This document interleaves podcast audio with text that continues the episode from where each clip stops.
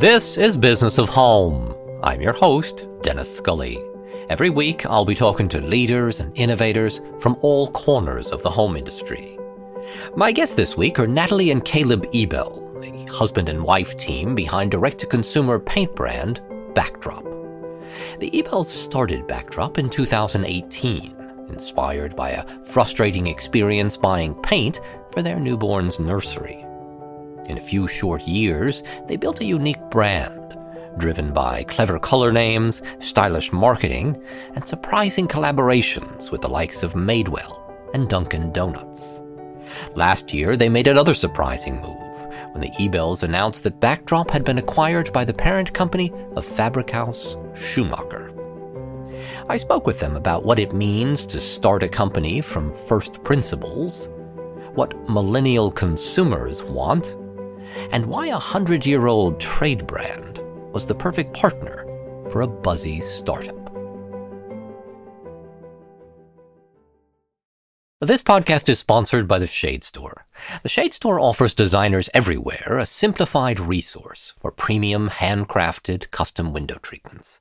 With a team of dedicated design consultants available to guide you through the material and product selection process, measure and install professionals to ensure the perfect fit, and more than one hundred showrooms nationwide, The Shade Store has everything you need to design the most beautiful custom shades, blinds, and drapery for your clients. Let The Shade Store take care of the window treatments for you. Sign up for a trade account today at the shade store dot com slash trade. This podcast is also sponsored by Krypton Home Fabric. Krypton exists to make your interiors as thoughtful as they are beautiful, with fabrics that are livable, luxurious, and made to last.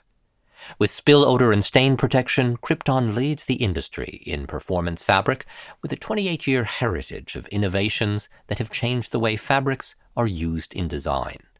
No wonder Krypton is the indoor performance fabric trusted by top interior designers. At Spring High Point Market, see what's new from Krypton, top showrooms and events. A Sunday champagne brunch at Theodore Alexander celebrates their new custom upholstery program. A Monday panel discussion at Fairfield Chair informs designing for families and pets. And a new fabric for well-being, Krypton Home Celliant, will debut at Kravet. Explore the world of Krypton at American Leather, M T Company, Stickley, Cisco Home, Wesley Hall, and over eighty more High Point showrooms, and at krypton dot com. And now, on with the show. First of all, thank you both for making the time, and I really appreciate it. And I know this is a busy, especially busy time because you've got a new product rollout, and I want to talk about the new wall coverings and and and all of that because I'm I'm sure that that's that's challenging, particularly in this in this time we're we're living in. But before we get into all of that, let's tell people a little bit of the backstory of Backdrop, if you will, and how all of this got started so that we can get people up to speed with the two of you. I mean, we started Backdrop. We were living in New York City and originally had the concept in twenty sixteen. And Natalie and I have been married quite a while. And I feel like we have to take credit. Wait, wait. We've been married twelve years. That's a long time. So like, time. I think that that's yeah. a little subjective. So like a, yes. over a decade. So let's just take credit there. Sure. Married I am so decade, glad that you, that you clarified that because, right, that was being We're not some naive there. newlyweds here. Like we're, No. We're, yeah. So anyways, twelve years married, in. So married a long yes. time. Um, yes. All right. So we lived in a lot of apartments in New York City and we would paint every time we move into one. A shabby New York City apartment, a fresh coat of paint makes a big difference. And, you know, had our eyes open to that experience, especially in a New York City context. It was extremely painful. And Natalie had some experience having painted way more often in her past than I had. She painted with her father. Yeah, I grew up painting. My dad painted homes on the side. I always saw the transformational impact that color can have on a space. So I painted my bedroom a handful of times. I always wanted my parents to buy me new furniture, and they're like, no. you're not buying new furniture every year, but let's paint the room because that will totally transform this. And then my dad was always the one, you know, walking around every six months, one year, touching up and making paint look fresh. So it's something that I grew up doing and felt comfortable with and had, you know, some experience previous to us entering Backdrop. And and you believed in the in the power of paint, right? The transformational power of paint. Totally, but also saw the the challenges with it if you don't have someone really holding your hand through that process, and that person was my father. So right. It was some good firsthand experience. And, you know, going to the paint store as a couple would always really test your relationship because, you know, mm. you'd go four times for one purchase, and looking at three thousand colors was always very overwhelming. Around that time, we were also having really great brand experiences in every other category we were purchasing. And we, I had worked at a company called Warby Parker. We were engaging with digital-first brands and brands that were very customer-centric. And that was the default. And so when we approached this next purchase experience, and it just didn't compute why it was so fragmented and painful. And so that got us thinking like, okay, this doesn't make sense. Fundamentally, something is broken here. When you go into a hardware store, if you're not a contractor, you're kind of second class the moment you walk into that store. And hardware is like a kind of a uniquely neglected retail experience from the consumer perspective. And so we would walk by that Upper West Side hardware store and see the same people there, just literally pulling their hair out in front of the color wall multiple times. It became a bit of a running joke, uh, but there was no alternative. Amazon wasn't selling paint. There was no online options. There were no brands that were catering to what we felt like we were as consumers. And so we said, okay, let's take a look at this. We started asking friends outside of New York City, is this a real problem? Is this a New York City problem? Or, and we found like everyone else around the country, most of our friends um, at that time were in cities where people our age owned homes, and they were remodeling their homes and spending a lot of time and resource on that. And they all kind of resoundingly shared our pain for that experience. So, but fast forward to twenty eighteen, and we we really jumped in with two feet and started Backdrop. Like when we came up and started talking through this idea in twenty sixteen, Caleb's like, you know, there's something there. This is such a commodified product, but it, there could be a better design experience, and just focused around design. I was like, you're crazy. I'm not starting a business with you. We're married. We've been married for a while. Like, we're not going to do that. And plus I was pregnant, but naturally came back to paint because that's something that we, we were doing frequently. And I went to go paint our daughter's nursery, and in, you know, New York City, that's a, a closet basically, but I wanted to paint it a pure white. And I, at the same time, had ordered a rug from Morocco, and I got that in ten days. And then it took me an entire month to paint the nursery white. So there was the disconnect of paint being a design purchase and just that fragmented experience and how long it took. And we knew there was a real opportunity to fix it. And so how did you get from, no, we're not going into business together and we're having a baby and we got to finish this nursery, to, yes, you're right, there is an opportunity here. Tell me that conversation, or series of conversations, I'm imagining. Yeah. So, I mean, what we started seeing was the paint industry is really a handful of very large, very old manufacturing companies that dominate the category. And these companies have been doing the same thing for a very long time.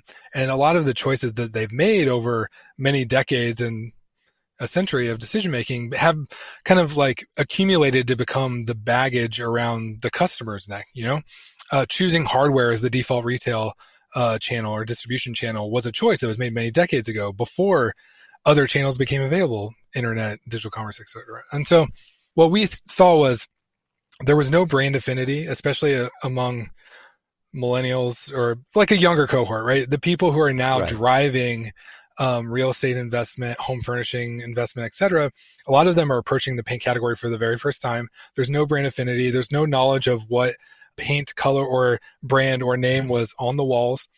And so we saw a real opportunity that said, if you took this down to first principles and you weren't encumbered by that century of baggage, and you were starting from scratch, serving a consumer in a new way, you would do things very differently. And so that was our approach. Let's take it down and start from scratch. And when you do that, you start again and you have um, less decision paralysis because you're curating the experience.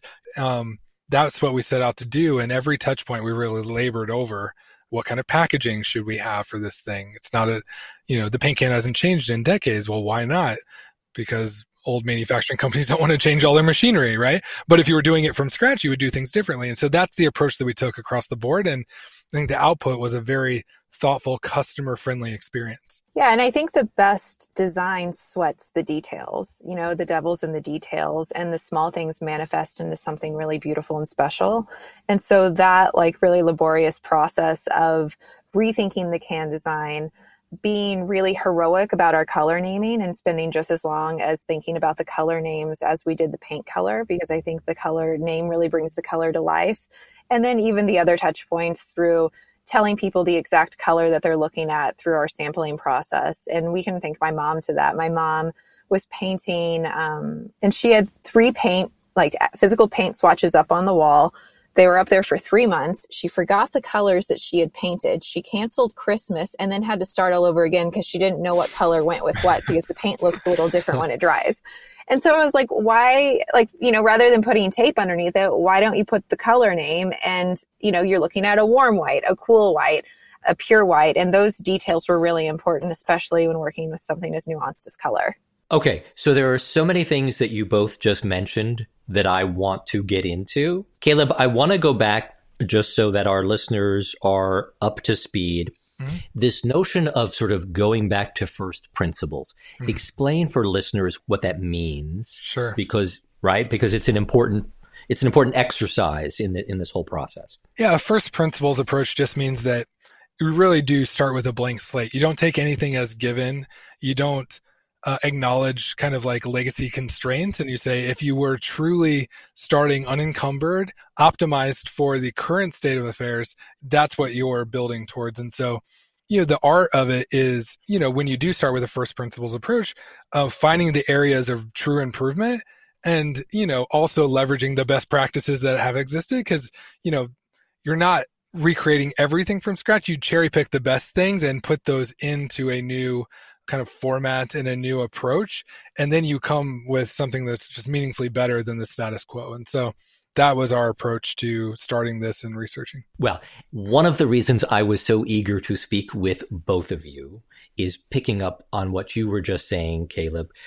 You two have taken what is essentially a commodity product, paint, and have sort of gone back and kind of reimagined, what if this was delivered to consumers in a different way? And the way that you have marketed yourselves and the way that you have thought about the design of the can, the names of, and I and I want to get into the specifics of, of all of that, because mm-hmm. it's refreshing to have what we think of as an everyday product reimagined and sort of brought into the world almost anew. Mm-hmm.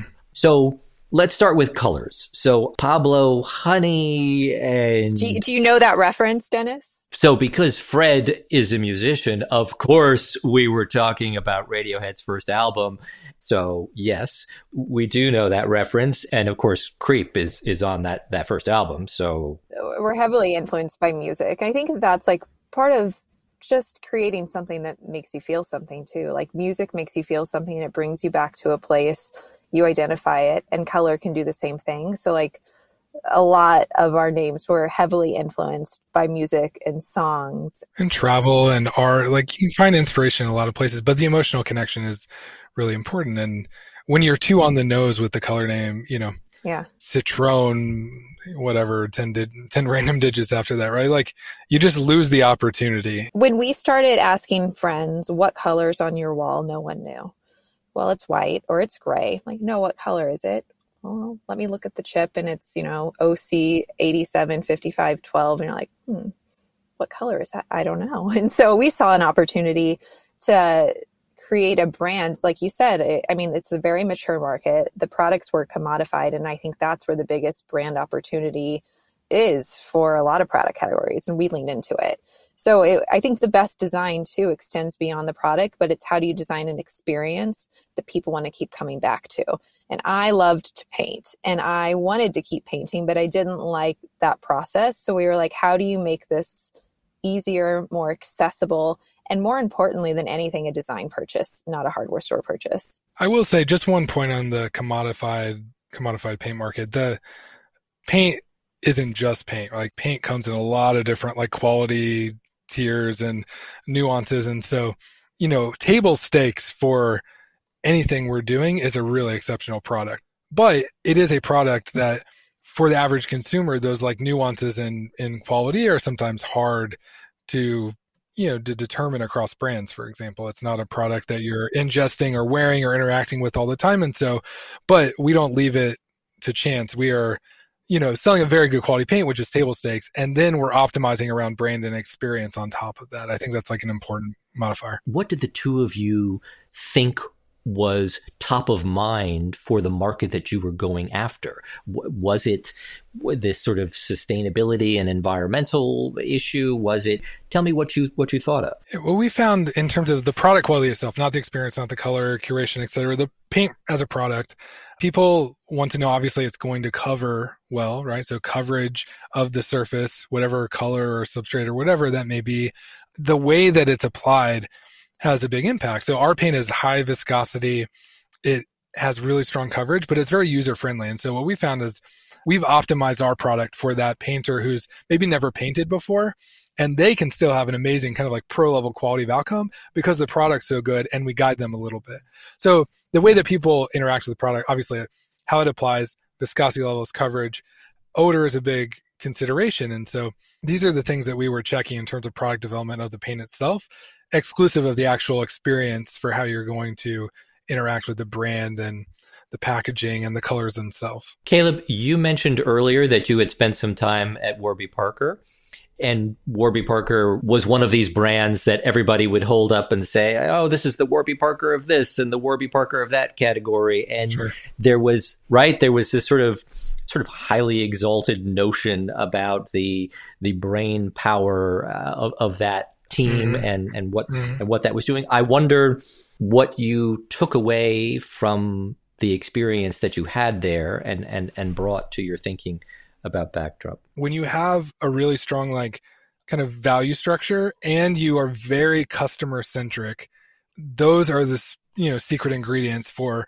tackling a legacy sector where the kind of incumbents have been in place so long, they kind of forget.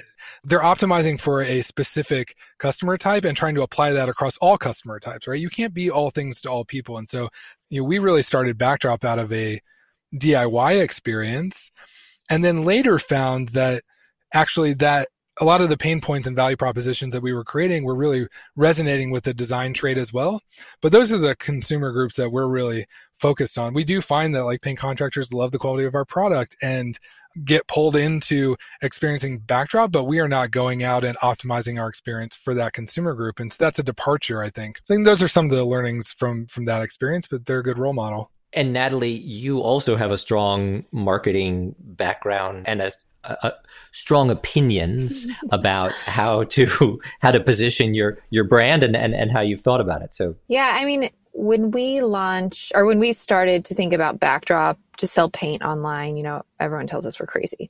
You can't sell paint online. Your monitor is going to look different. No one's going to buy color online. I was like, that's not true.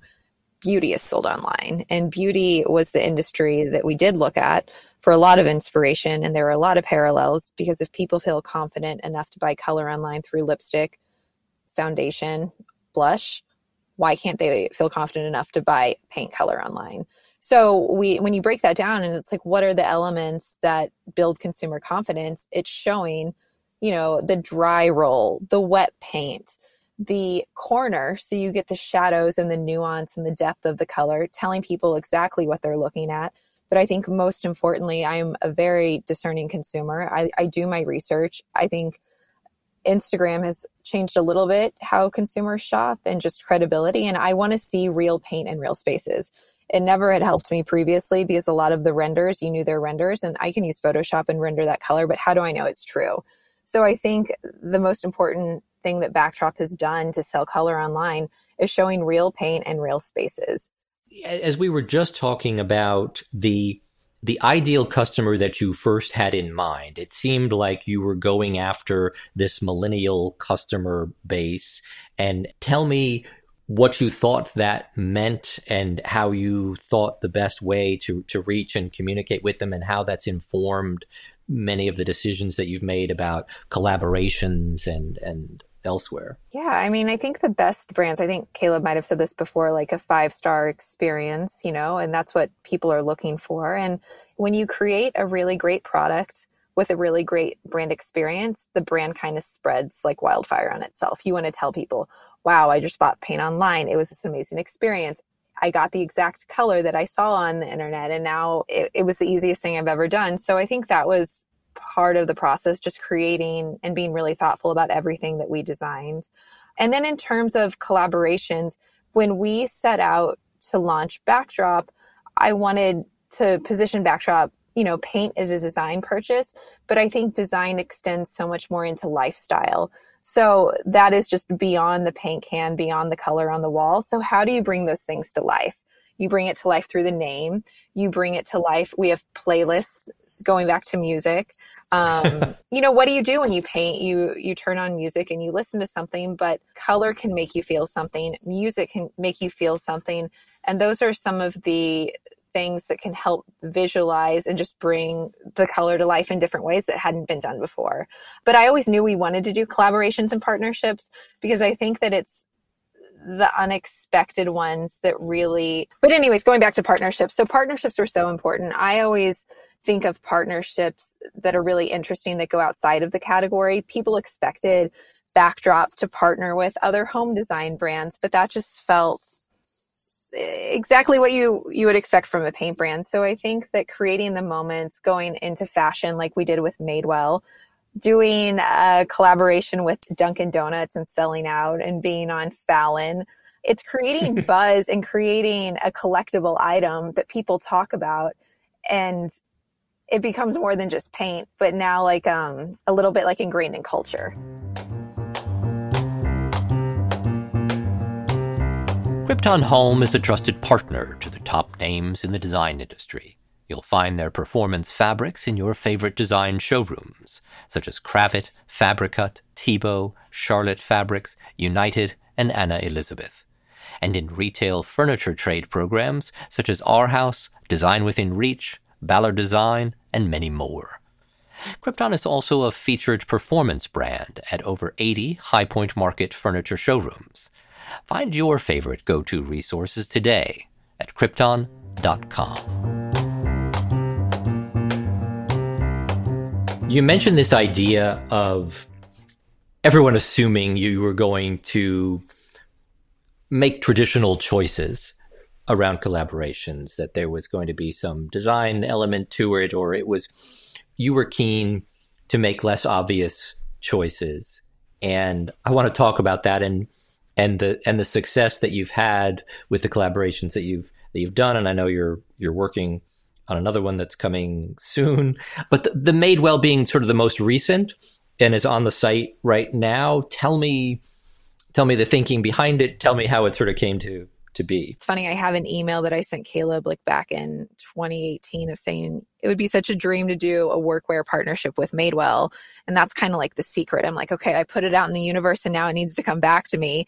And, you know, fast forward two years later, we're getting all this inbound requests of people wanting to do color collaborations. And I think that shows a couple things. One, that everyone wants to own a color. And two, when you create really strong brand capital, people want to be a part of it.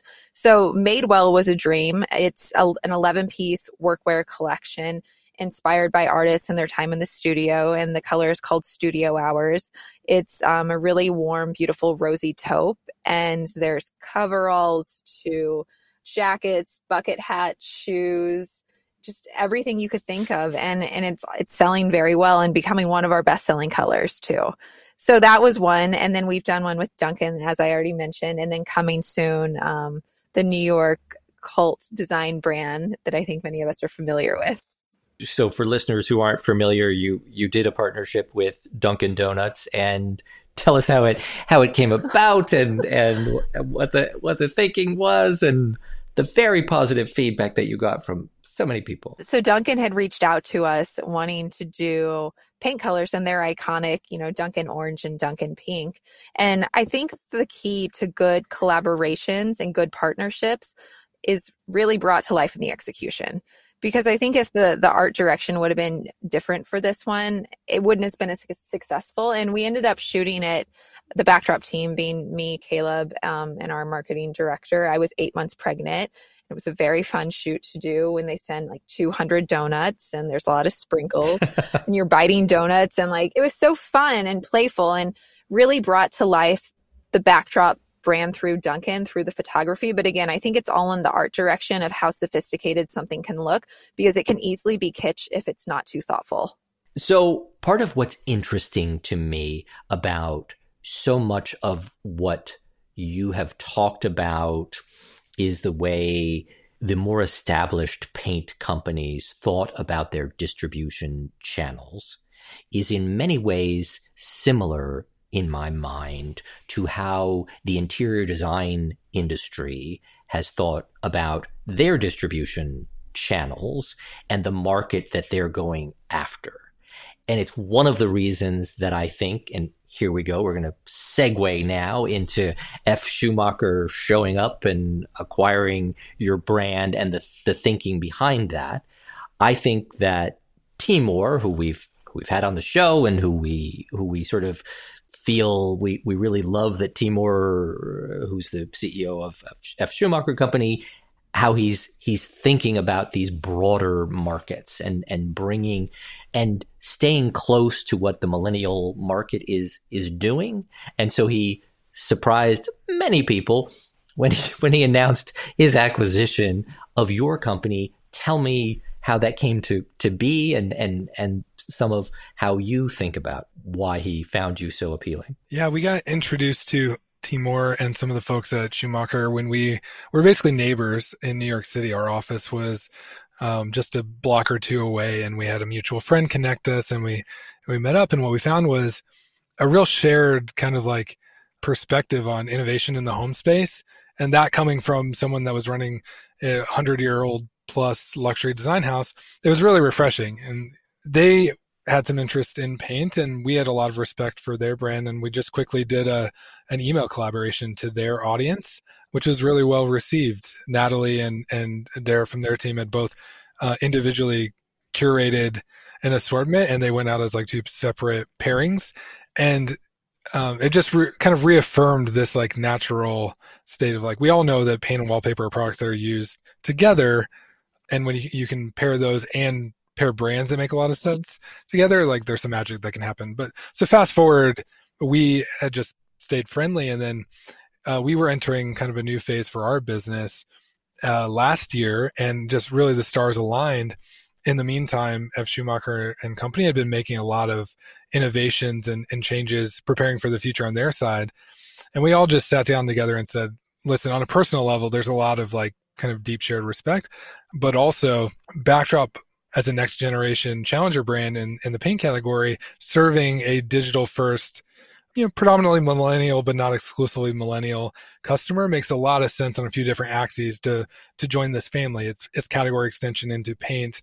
It's uh, serving that consumer trade kind of crossover audience in this younger demographic, uh, whereas the Schumacher family has been traditionally exclusively to the trade, and, you know, gives us access to some real product expertise and history as we go into new product categories in the future. And so it was kind of a very natural fit from that perspective on our side.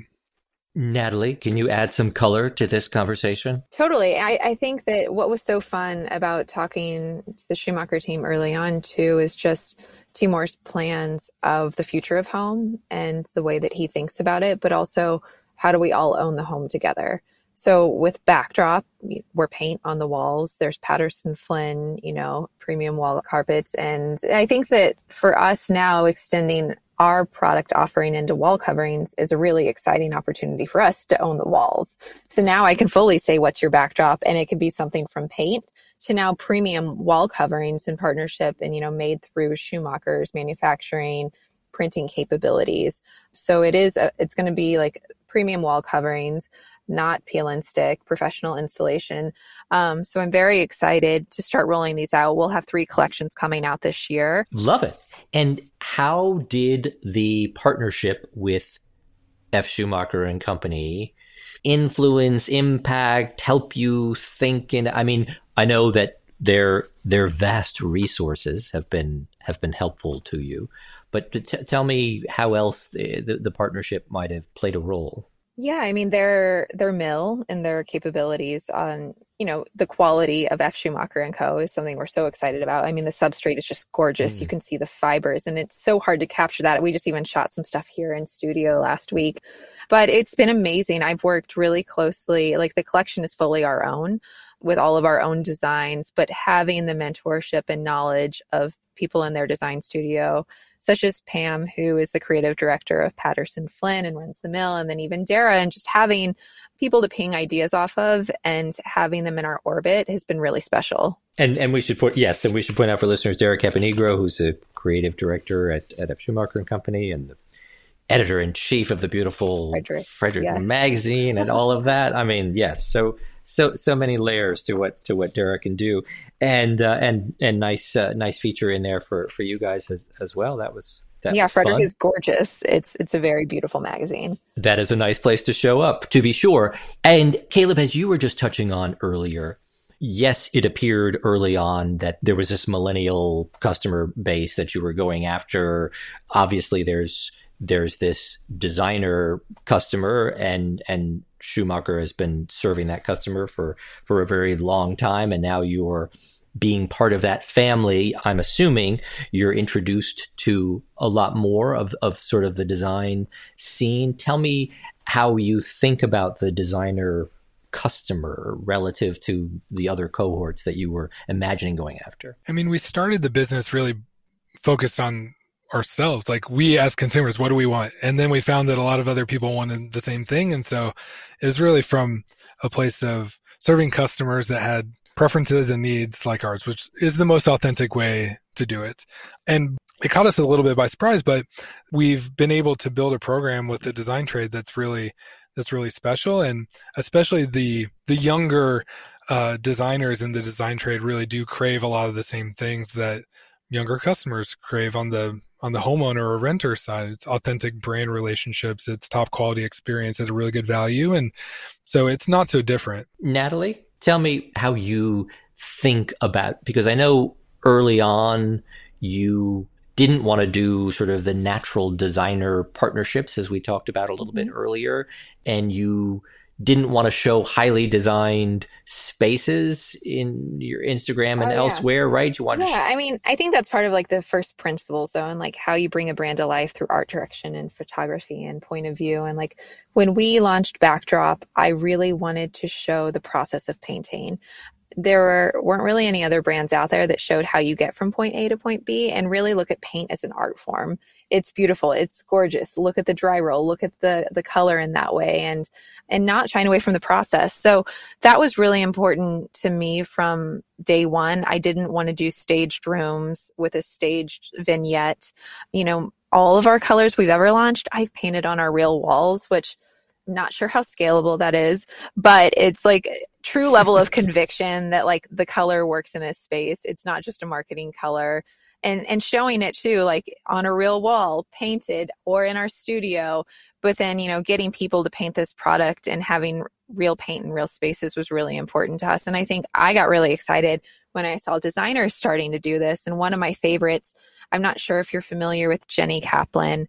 She is the creative director um, of Pieces of an Aesthetic Pursuit. And she has that home you've probably seen all over Instagram with the rainbow rug. And she spec'd our paint for the entire house. And seeing it come right. to life like that was just so exciting for me. And I think, again, opened our eyes to a world that like designers are craving the same things. I mean, designers are consumers. People talk about these cohorts differently, but at the end of the day, we're all consumers. How do you fix the needs of these consumers in a different way? But at the end of the day, there's a way to design this and solving problem of simplicity that everyone wants. One of the challenges that D two C brands sometimes face when they shift to uh, address the designer market is that there isn't a margin built in for what is often an industry looking for a trade discount or some kind of a, right, some kind of a, a price adjustment. Tell me how you think about that. Tell me how that challenge has presented itself for, for you. I mean, we built the product assortment um, with kind of a thoughtful approach to how margins would work. And we have, you know, ample, you know, ability to serve both audiences, basically. You know, it's not, that's not a concern for us. I think we, we can work across channel types um, and our, you know, business is built with a really healthy margin uh, while still offering a really great value proposition, which is the best of both worlds. And that's how you build longevity. And so paint is a unique product where it does, it straddles the consumer and the pro sides of the market in a unique way. I think a lot of, you know, a lot of products are kind of exclusively built for the trade, and a lot of products are kind of exclusively built for consumers, but paint is like one of the more unique, I think, crossover products. And there's, so that's a lot of opportunity for us, and we, we intend to serve both sides of that market. Natalie, I'm wondering, when you think about servicing a designer, what do you get the sense are some of the priorities for your designer customer base? So many, so many companies today are trying to think about what their trade program needs to look like. And as you were saying earlier, sort of what are the boxes that you need to, mm-hmm. to check, and, and how does how does Backdrop sort of think about addressing this? Yeah, I mean, I think that this is like an ever-evolving thing, because we can always improve and always thinking of new ways to do this, but really just solving any problems or pain points they have. How do we make it really frictionless to like, hey, I need paint at a client's house tomorrow? And a couple things that we've started to do. One, in L A, we do same-day delivery, which has already been used by a couple of our designer friends. Hey, I need five gallons of Supermoon. Great. It'll be there in two hours. And we do have those capabilities to be really nimble. Um, so while we are digital first, like, we're also offline and we can move fast. So there's some, some like, you know, hypotheses that we're testing to see what people hold on to. But I think it's just really, again, trying to make their lives easier and listening and then responding to what works. So getting a lot of feedback, seeing what's really sort of bubbling up in terms of importance. As you think about sort of rolling out wall coverings now, is it a different set of, are there a lot of different mechanics that you need to put in place that are separate and apart from what you've been doing with uh, with with paint? You know, that was the hope. I was like, we're going to do a big photo shoot and we're going to do this. And we're, no. So again, we did it in-house and in studio in a really scrappy way, thought about how people need to see the pattern. Do you see it digitally? Let's put it in repeat. Let's do a zoomed in shot. Let's show, you know, this match, like, prescriptively, this is great in a kitchen. So let's show all these different environments. And I think that will adapt as we get responses, but it's just thinking through that customer journey of how do you build confidence to buy a product online, and and just iterating it from there. And have you found that, I mean, as you were saying earlier, the confidence level has has increased dramatically, right? During this during this time, especially? Yeah, in terms of how people like experience our, our digital presence. And Caleb, you can talk more to that. But I think, you know, the like over half of our customers buying paint, and those customers being designers too, without ever sampling it, really shows the special environment that we've built online, where people trust the color that they're seeing and they know exactly what they're going to get, and also know exactly that that color is going to show up at a client's house and that will go on the wall. So kind of removing that step. I mean, the things that we really look to and take um, kind of confidence in are that customer that goes directly to the paint purchase and doesn't feel like they need to labor over um, the color sampling journey. We've made sampling super easy, but it's really nice when we see half of our customers trust the curation, the presentation, et cetera, and say, yes, I want surf camp, and they go paint their house and have an amazing experience.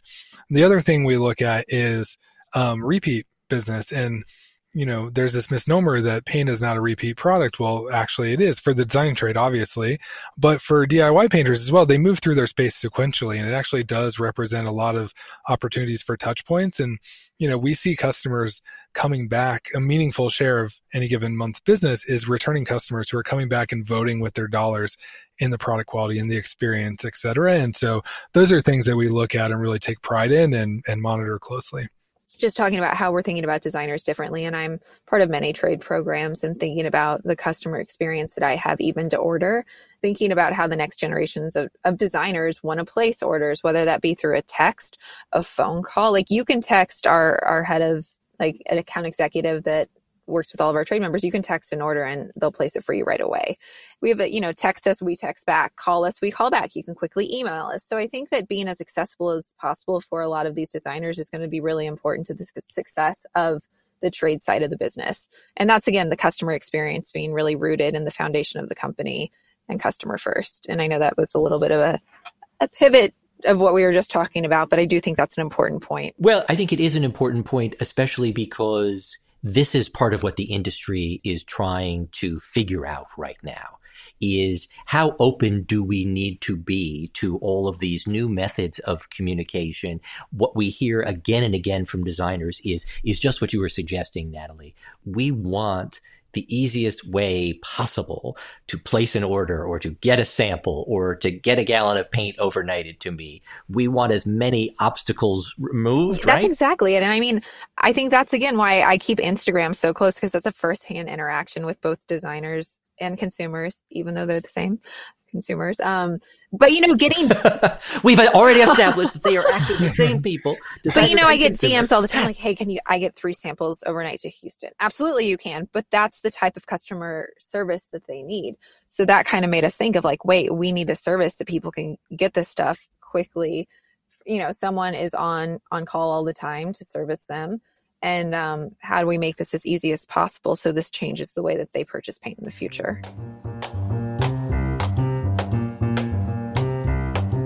We're taking a quick break from the show to remind designers about one of the benefits of the Shade Store's trade program, trade-exclusive access to the Shade Store's C O M program for Roman shades, drapery, and cornices. Combined with the Shade Store's extensive collection of more than thirteen hundred in-stock materials, the creative possibilities are virtually endless. Visit theshadestore.com slash trade today to sign up for a trade account and learn more.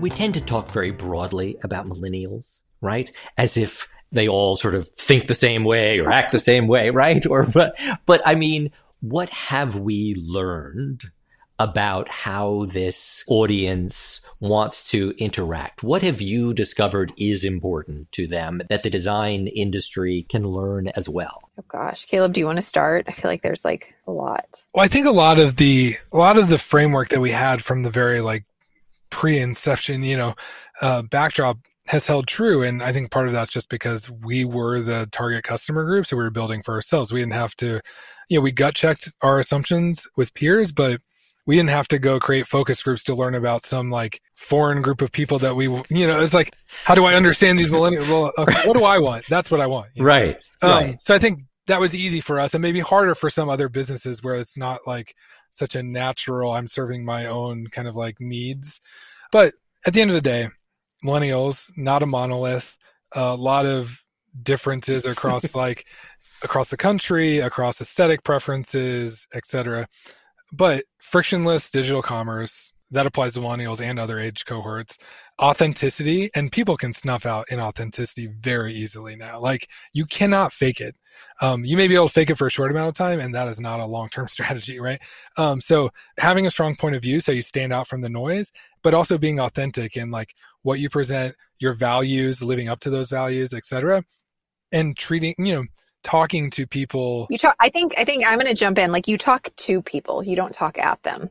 And I think that's the most important thing. Like, and tell me what that means. Tell me what that means when you talk to people. I mean, I think a lot of these brands kind of ma- manufacture a tone of voice that, you know, they're always trying to market something or sell you something, but not, you know, if, if I wouldn't say it to how I would say it to a friend or say it to Caleb or say it to a colleague, like you shouldn't, you shouldn't speak that way to a consumer. And I think it's just, and the tone of voice, um, and, and maybe Caleb, you can add to this, but I, I just think it's always really treating people like people and being talked to how you want to be talked to. Yeah, this notion that like brand is like this other, or like a company is this other like formation. Like a brand is basically a person. We tr- we talk to people as if we're their friend or their older brother or their older sister, and we filter everything we put out as a company through that lens. Are we being cheesy? Would I talk to my brother that way? Are we being, you know, fluffy, using jargon? Are we, you know, like, like we really labor over this stuff, but it has an impact for like how you interact with customers. And I think that would go, that would be very beneficial for other yeah. companies. To like I would, just... I would never on my personal, very humble following on Instagram be like, tag me to potentially be featured. Like, no, like if you, if people and our customers are creating really good content, I'm so excited about it. I'm going to ask, hey, can I share that? I love it. And it's almost show, don't tell. Like you don't tell people this stuff. You show them how to be a part of it and they, they naturally come in.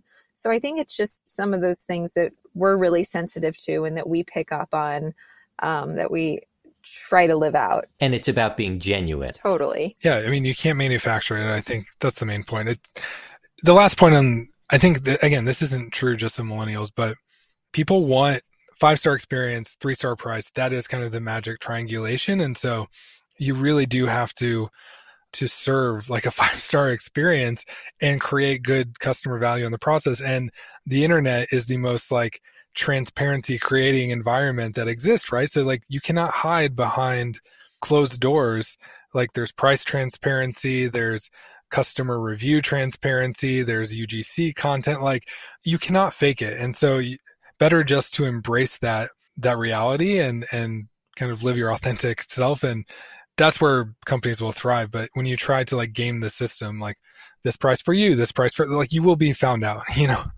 Well, so, I mean, it, I, I'm so glad that you said that, Caleb, because I mean, this is, this is one of the third rail issues yeah. in our industry is this price transparency issue. Yeah. And it and it comes up more and more because, as you said, the, the, the internet reveals all, and prices for all of these things are out there, or somebody has this information. Yeah. And we seem to be tripping over ourselves at times To, to try and contain this. No, no, you. I don't yeah. know where that price came from. Or so it just seems like a, a dam about to burst. It is, I think right? It is. I mean, I won't. I won't claim to be an expert or have all the solutions. It it seems like if you can be in exclusively to the trade business, you can operate that way. When you start straddling consumer and trade, you just need to embrace the fact that once you step toe in the consumer side, you have to embrace transparency, full stop. So you can't have it both ways. Like if you just want to serve the trade, that's a kind of a closed door behind the scenes situation. You can do what you like. Once you dip your toe into anything consumer facing, just like pull the curtain completely back and embrace that that needs to be a transparent environment. And those are different kind of like modes of operation. Yeah, I think too, like it's like speaking to consumers how you'd want to be spoken to, or a friend. It's like, how much did you pay for that? Well, hey, wait, I got this price. What price did you get quoted? And I think that that's really important to just have like to level set going forward. So what you see is what you're going to get. And there's no question behind that. And that's like part of the consumer confidence. And Natalie, it, it seemed as if you were just about to say, yes, this model is going to have to evolve. I mean, as a consumer, I think that with any price pricing online and pricing discrepancies, it, it's an ex- a confusing customer experience. And I think anything confusing online can be the erosion of customer trust. So I think it will have to be figured out because the internet is not going anywhere. You know, you have a couple first impressions and what do you want that to be? And I think that brands should start thinking of that. If you're offering a really great quality product at a good value price, like there's no there's no need to hide. Like that's that's a winning formula that everyone can get behind and everyone feels good in that transaction, which is like the best outcome, right? Like customer, like the customer comes away good, the company comes away good, and anyone who's facilitating relationship in between, you have to make it work for everyone to be effective, I think. But again, we're only on the surface. Like we haven't, we don't know the ins and outs and mechanics. So you can just go to our website and find out what our page costs. So like, I, I, you know, it's easy. Right. And in many ways, that is what some people in the, in the trade industry are wishing was possible for them too. Not everyone, and many people don't want this world to ever change, and, and many designers are are invested in keeping a, a designer discount margin built into things that they purchase, and it's it's totally understandable, and that's how a lot of designers sort of make a, a big portion of how they get paid. So For there's sure. a lot of very understandable sensitivity around it, but it yeah. seems as if the D two C brands, and even the way that some of the R H's and R houses of the world are doing a better and better job of going after this designer client with service and with pricing transparency. It almost seems like a, a battering ram that that's coming at the industry. Yes, the momentum is towards transparency, and um, I think it's to everyone's net benefit at the end of the day. But I, I do agree that this notion of, you know, people have made people have made part of their business structure is, you know, taking margin on on the differences and and pricing. And I think it just needs to shift. Like, consumers will pay for great service. So if everything is just living in the right bucket, it doesn't change the total overall number. Like, I will I will pay that same amount more for really great service, and the product costs what it costs. Like, those are kind of like separate things a little bit. That is what still seems unproven yet. It, I mean, and that's, and that's the challenge. And, and so I think that mm-hmm.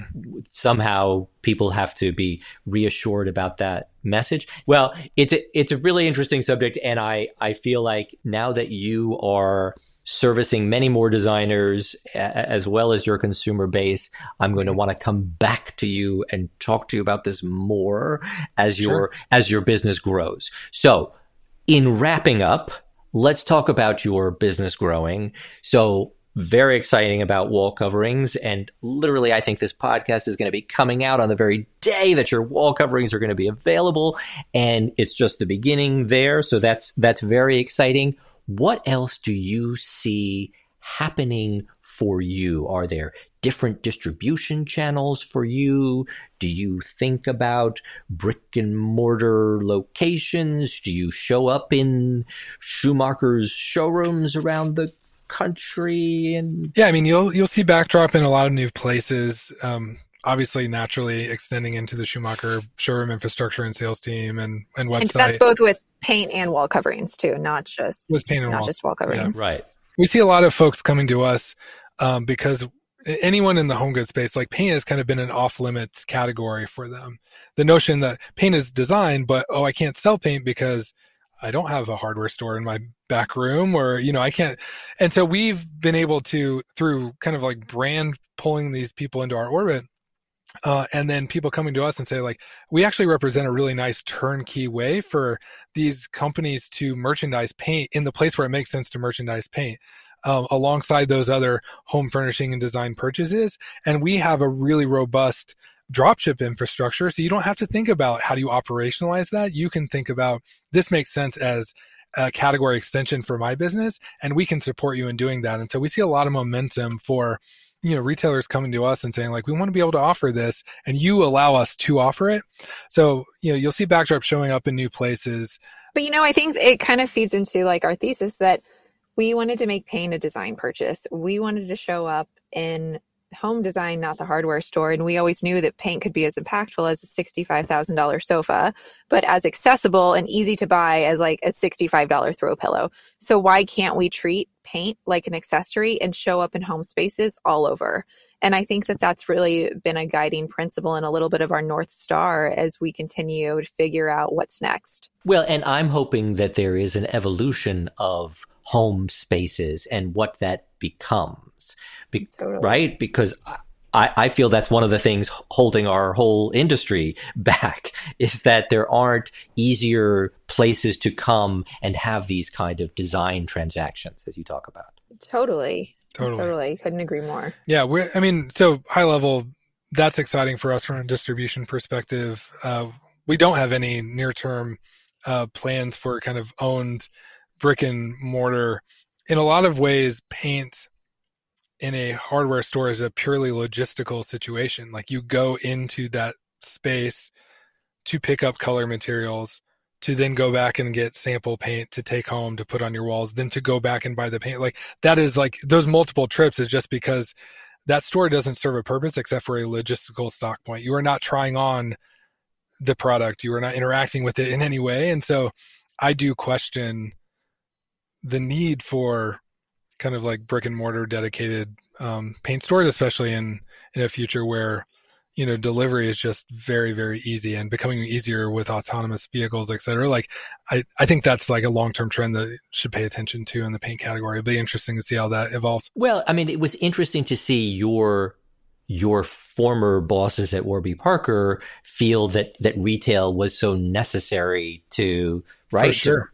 to bring people in and, and to let people try things on. But also, I mean, so often people in the digital space talk about that customer acquisition cost, talk about mm-hmm. what what physical presence can do for them to build that greater brand awareness. I mean, if I'm in an apparel business or an eyewear business, I am opening physical stores.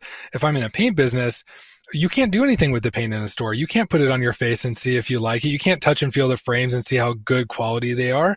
You can only pick up a piece of metal or a color card that doesn't even look the same in the lighting. Like, it serves no actual purpose except for logistical convenience. And so is, I think that's a different thing for paint. And so, but it'll be something to monitor. There are tens of thousands of paint stores in America. And so, you know, I'm contrarian on that. Well, I think too, like as a consumer, if I go into a store with no other context to look at paint, um, like Caleb was saying, like, what do I do? I, I pull up my phone, I go on the internet and I look to see, what does this color look like? Because there's no other reference here. So I do think that what Caleb said makes total sense of, like, you need that digital environment a little bit, and you don't need that brick and mortar store just to hold your can so people can see the color sticker.